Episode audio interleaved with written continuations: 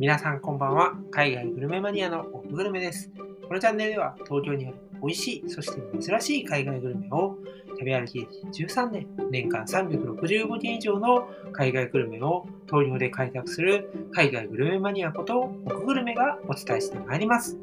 東京にいながら世界の料理を食べたいなという方は、ぜひフォローして聞いていただけると嬉しいです。それでは本日も始めていきたいなと思います。本日のテーマは、スイスのパン、編み込んだ紙という名前のチョップというのをご紹介していきたいなと思います。そして、このチョップを出すお店は、なんと、創業100年以上の老舗ベーカリー。これがですね、大田橋という京王線の駅にあるグリューネ・ベカライというとこなんですね。今日はこのチョップというパンの、ま、歴史、なんでこういう風な名前で呼ばれるようになったのかっていうところ、そしてもちろんのことながら、このパンの魅力ですね。さらに、グリューネ・ベカライ大田橋にあるですね、このお店も結構ですね、知る人ぞ知るお店なので、こちらについてもですね、最後に触れていきたいなと思います。まずはですね、チョップ、これの歴史ですよね。なんでそもそも編み込んだ紙なんていう風に言われるようになったのかっていうところなんですよ。で、これはですね、非常に昔にあった習慣になんか関連してると言われています。なんか昔はですね、一家のこう家主、まあ、つまり父親ですよね、が、えー亡くなって、で、その後に、まあ、奥さんが亡くなって、こう一緒にこう埋葬されるっていうところがあったらしいんですね。風習みたいな。で、その時にですね、まあ、最初はそうだったんだけど、それが時代の変化とともに変わりまして、この奥さんを代わりにですね、一緒に埋葬する代わりに、編んだ長い髪の毛ですね。髪の毛というのを、えもう一緒にこう埋めるようになったと言われています。それがね、なんかのこう関係でさ、らにこう時代を経てですね、編み込んだ紙がパンという風に変わったという風になんか言われているんですよね。これね、ちょっといろいろ調べたんですけど、そういうのがね、出てきて面白いなと思います。で、さらにですね、スイスではこれをですね、日曜日の朝に食べます。で、なんで食べるかっていうと、スイスってあのカトリックの方々が多いんですよね。なので、教会で日曜日の朝にですね、礼拝をするんですね。で、礼拝をした後にみんなで家に帰って、そしてこのチョップっていうのを食べる習慣があるそうです。で、これね、このチョップ、まあ、今日の写真に見てる通り、本当にこうねじれて、あ、編んだ、こう編み込んだ紙っていう言葉がぴったりはまるんじゃないのかなと思います。で、これ面白いのが、なんかね、今でも結構これ手ず手手作業で作ってるみたいなんですよ。結構こう機械とかでパンとかって作れたりするじゃないですか。なんですけど、この編み込み、これなんか生地をこう棒状に伸ばしてから編み込むらしいんですね。これが結構機械だと難しいらしいんですよ。だから、自分、その手、手でちゃんと一つ一つこう編み込んでいくっていう、結構、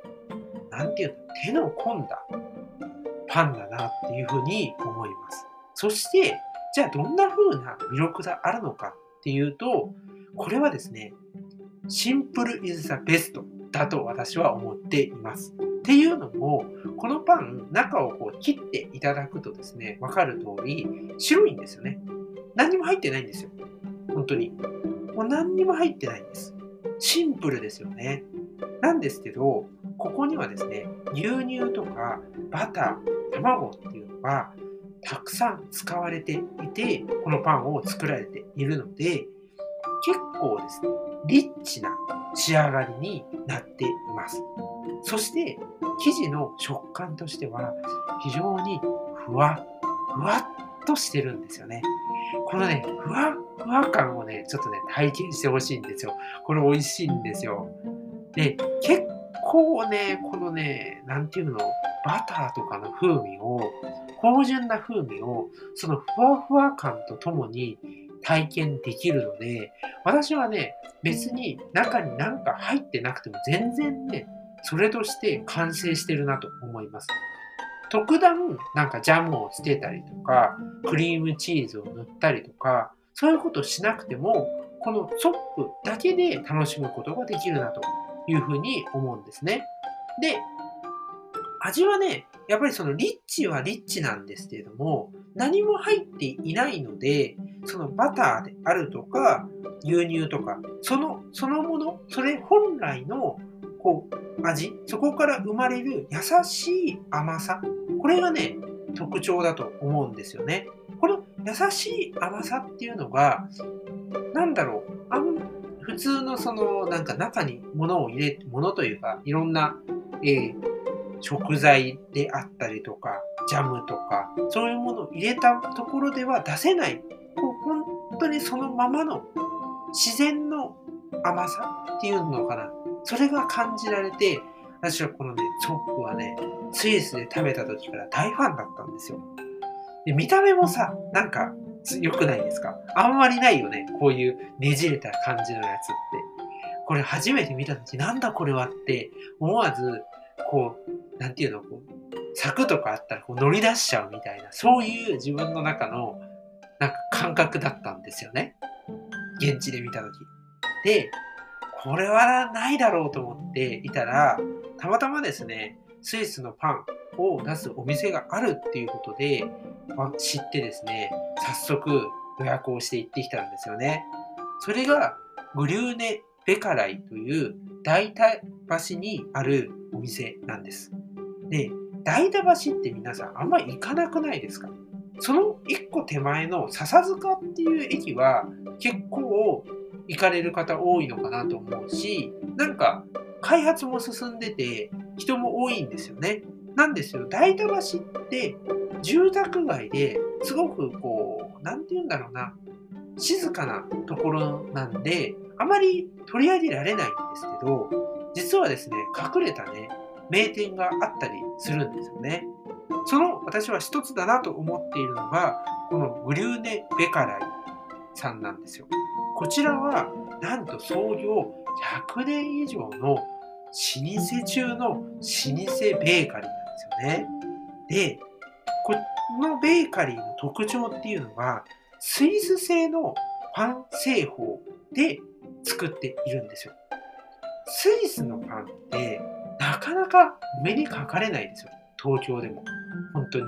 しかもその製法を中心に据えてパンを作っているわけなんですよね。だから、すごくですね、貴重だなと思います。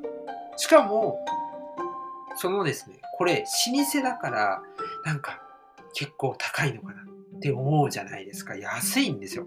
今回このチョップ、ちょうどこのトップガンに載せてるやつって、1本丸々なんですよね、チョップ。これ結構でかいんですよ。目の前で見るとね、結構大きいんですよ。これ普通に、あの、一人一個食べたら、もう、もう、あの、小食の方はまず食べれないと思いますが、まあまあ食欲、食欲というか、旺盛な方でも、一個食べたらだいぶお腹膨れると思います。それぐらい大きいんですよ。それが、なんと320円。安くないですか？ここね、安いんですよ、全体的にパンが。ほんと安い。びっくりしますよ。だって、スイスの製法ってそんなにどこでもできるもんじゃないじゃないですか。それをこだわって作ってて、しかもそれだけの創業からの伝統、歴史もあるわけですよ。そういうパン屋さんが、この値段ってすごいなと思うんですよね。だからね、地元の人たちとか、知ってる人は本当知ってるんですよ。結構、あの、自転車でさ、後ろにこう、あの、子供さんを乗せるところの、こう、サドルみたいなついた自転車とかあるじゃないですか。ああいう風に、近くで多分住んでらっしゃるんだろうなっていうお母さんとか、あとは、あの、高齢のご夫婦の方とか、結構ね、通ってらっしゃったんですよ。で、パンもね、やっぱなくなるし、あの取り置きをされてる方も結構いるんですね。やっぱりちゃんと知ってるんですよね、そういうこと。で、こういうね、なんだろう、あんまりこうメディアとか雑誌とかね、あとはテレビとか、そういうところに取り上げられないんだけれども、密かにそういう地元の人たちとか、そこの近くに住んでる人たち、そこで話題の店っていうのは、私はね、すごくね、穴場だなと思うんですよね。こういうところに、なんて言うんだろうな、食べログの点数とか、そういうて、えー、インスタ映えとか、そういうところでは語り尽くせないあの料理というか、そういうのの魅力があるんですよね。発見できるわけなんですよ。でね、この男性の方がね、一人で作ってるんですけど、この、すごくね、あの人当たりもいいんですよね。多分朝の時間帯とかってパン屋さんってめちゃめちゃ忙しい時間帯じゃないですか。その時に私もね、ちょっと失礼だなとは思いながらもね、こうお電話でパンの取り置きをしたんですよね。そしたらもう一つ一つね、これはあの、ハーフです。ハーフとかもありますけど、サイズどうしますか？とか、このパンはすごく小さいんですけど、1個で大丈夫ですか？とか、すごいね、心遣いがすごいんですよ。こういうところさ、なんかさ、もうね、パッパッパッパッと予約取ってさ、もう早く自分の仕事に戻りたいって普通思ったりするじゃないですか。朝忙しいし自分しかいないしみたいな。そういうところで、そういうふうにこうお客さん一人一人のことを思えるっていうのはすごいなとも思いましたし、実際にお店に伺って、こうレジでね、あの、予約した誰々ですみたいな感じで受け取りをしたときに、たまたまその工房というか作ってるところからいらっしゃってて、あ、朝にお電話いただいた方ですかって言われたんですよね。すごいですよね。そういうのなかなかないですし、すごくなんか、こう自分の仕事を一回手を止めてですね、こちらにこう話しかけてくれたりとか、日時に、あの、お礼のね、こうしてくれたりとか、ほんと、なんか、こう、なんて言うんでしょうね。物腰がすごく低くて、心遣いがあって、なんかこういうところもすごくあの地元の人たちにいつまでも愛し続けられてるベーカリーだなっていうやっぱ100年続いてるってこういうところにもこう秘密があるんだなっていうのをね、本当に感じました。やっぱりスイスのですね、パン、本当にあの珍しいです。本当置いてないですね。普通にないですし、ちょっとまあこれは余談かもしれないんですけど、スイスって世界一物価が高いなんても言われたこともあるんですよ。めちゃめちゃ高いんですね。あの、実はこの前ちょっとイギリスに行った時にスイスに1日だけある友人に会いに行ってきたんですけど、